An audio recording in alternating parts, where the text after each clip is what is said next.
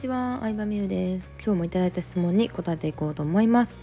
はい早速読んでいきますね。えー、みゆさんが初めて自分のオリジナル商品を作られた時何をきっかけにどんな商品を作られましたか？という質問をいただきました。ありがとうございます。いやこれほんと難しいんですけど結論から言うと、えー、まだ OL 時代の時にですね、まあ、ブログコンサルかな。一番最初に販売したサービスは。うんまあ、自分の商品とか他人の商品とかそういう概念すらも知らない時だったんですけど、まあ、当時 OL ブログランキングのに大体10位とか12位とかにランクインしてたんですよ。まあ、それをきっかけに PR 案件いただいたりとかしてたんですけど、まあ、ずっと見てくれてた読者さんフォロワーの方から「うん、どうやったらそんなブログで副業できるんですか?」とかブログでこうなんだろうななんか仕事の依頼とか来るようになるんですかみたいにちょいちょい聞かれることがあってなんかブログコンサルとかされないんですかみたいに言われたんですよ。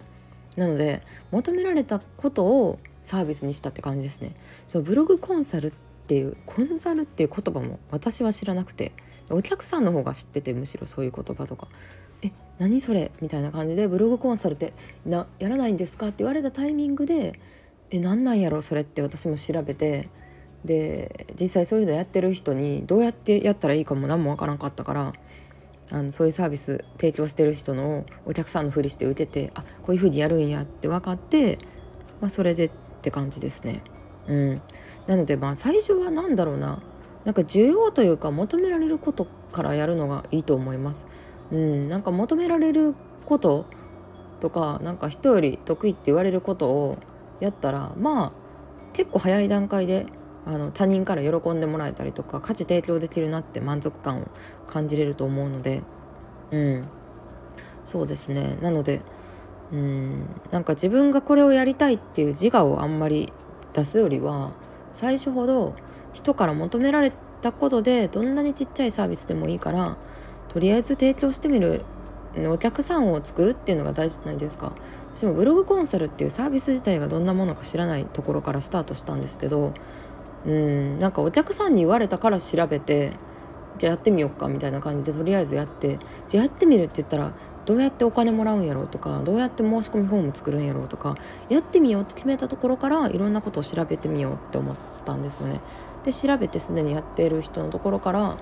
モデリングさせてもらってなんか決済のやり方だったりとかカウンセリングシートの作り方とかちょっとずつ形になっていったっていう感じなんですけど。うん。まあ本当にそんな感じで始めました。もう本当にガチで一番最初のサービスって言ったらうん3000いくらぐらい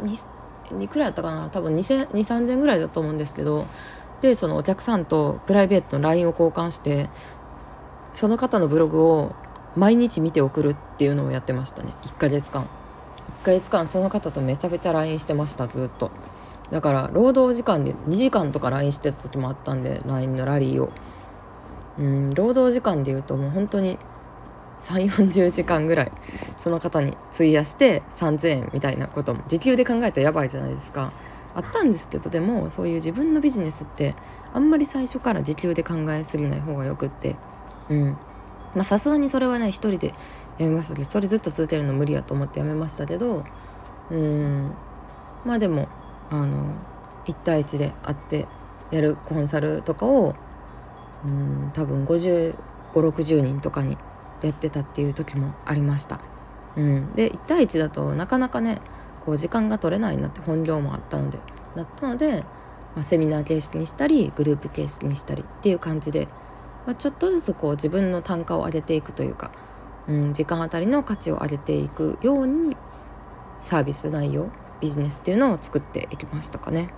はいそんな感じで、えー、今回あれ何の話でしたっけ？あそうや。オリジナル商品オリジナルサービスどんな感じでしたか？っていう質問に答えてみました。ありがとうございました。レターでの質問もお待ちしております。